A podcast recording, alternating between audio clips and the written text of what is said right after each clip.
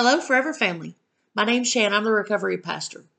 You know, looking back through memories and things, there are certain memories that can be triggered by just the basic familiar things.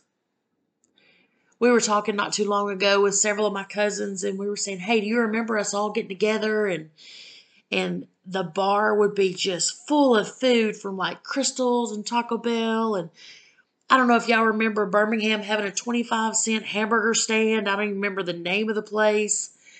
But it's like all of a sudden there was this so much familiar that just came rushing in. It was almost like we were there in the memory. So I want you to think about this. Certain familiar faces bring joy.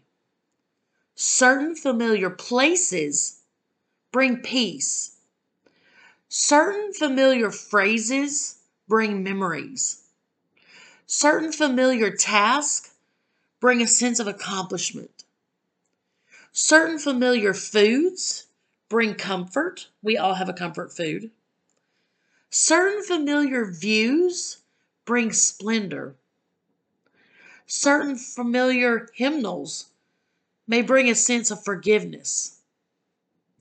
Certain familiar drives may bring relaxation. But you know, to be honest, we are all playing a role in the certain familiar of someone else's life. Just like how my cousins and I were sitting and, and remembering. We all share that certain familiar.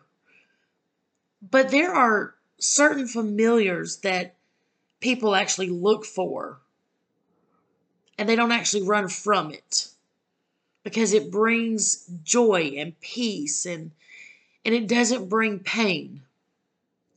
My hope is that for everyone listening to this that you bring a certain familiar that is peaceful to people, that brings joy to people, and that serves to fulfill your kingdom warrior purpose.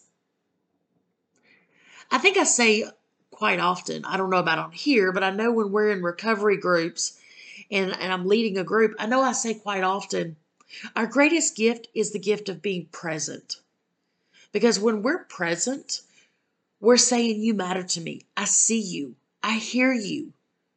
I may not have walked your journey, but your words and your feelings and your expressions are valid because it's worth my time investing into you.